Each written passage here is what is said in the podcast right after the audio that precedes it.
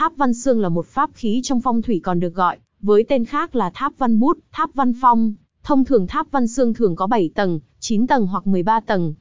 Người xưa đã xây dựng lên nhiều ngôi tháp văn xương để cầu thi cử đỗ đạt, vì thế ở đó thường sinh ra những người tài giỏi xuất chúng, có địa vị cao trong xã hội.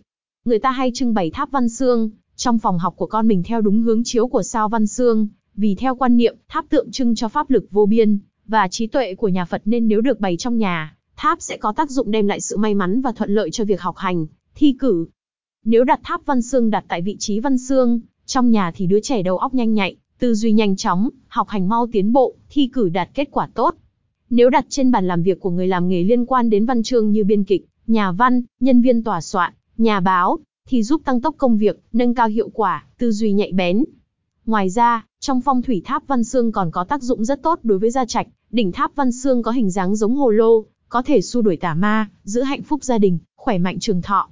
Ngoài ra, tháp văn xương có 5 mặt, ngụ ý nhận phúc khí từ mọi hướng. Cách xác định vị trí sao văn xương theo phong thủy. Để xác định được vị trí văn xương ta phải căn cứ vào thiên can ngày sinh, hoặc năm sinh của gia chủ và bát trạch của phòng có bàn học. Ta dùng la bàn đặt tại tâm của phòng có bàn học, đo chính xác theo hướng nhà và phân cung điểm hướng sau đó, đối chiếu với các hướng dưới đây. Gia chủ có ngày sinh hoặc tuổi, giáp tý, giáp dần, giáp thìn, giáp ngọ, giáp thân, giáp tuất. Vị trí văn xương ở Sơn Tị, hướng đông nam có ba sơn thìn tốn tị.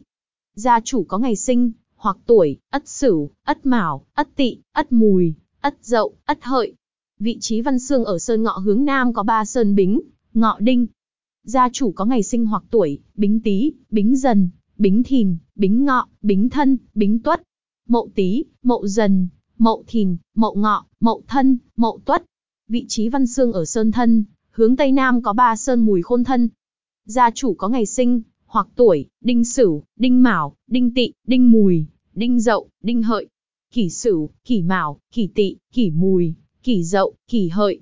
Vị trí văn xương ở Sơn Dậu hướng Tây có ba sơn canh, dậu tân. Gia chủ có ngày sinh hoặc tuổi, canh tý, canh dần, canh thìn, canh ngọ, canh thân, canh tuất. Vị trí văn xương ở Sơn Hợi, hướng Tây Bắc có ba sơn tuất càn hợi. Gia chủ có ngày sinh, hoặc tuổi, tân sửu, tân mão, tân tỵ, tân mùi, tân dậu, tân hợi. Vị trí văn xương ở Sơn Tý hướng Bắc có ba sơn nhâm, tý quý. Gia chủ có ngày sinh hoặc tuổi, nhâm tý, nhâm dần, nhâm thìn, nhâm ngọ, nhâm thân, nhâm tuất.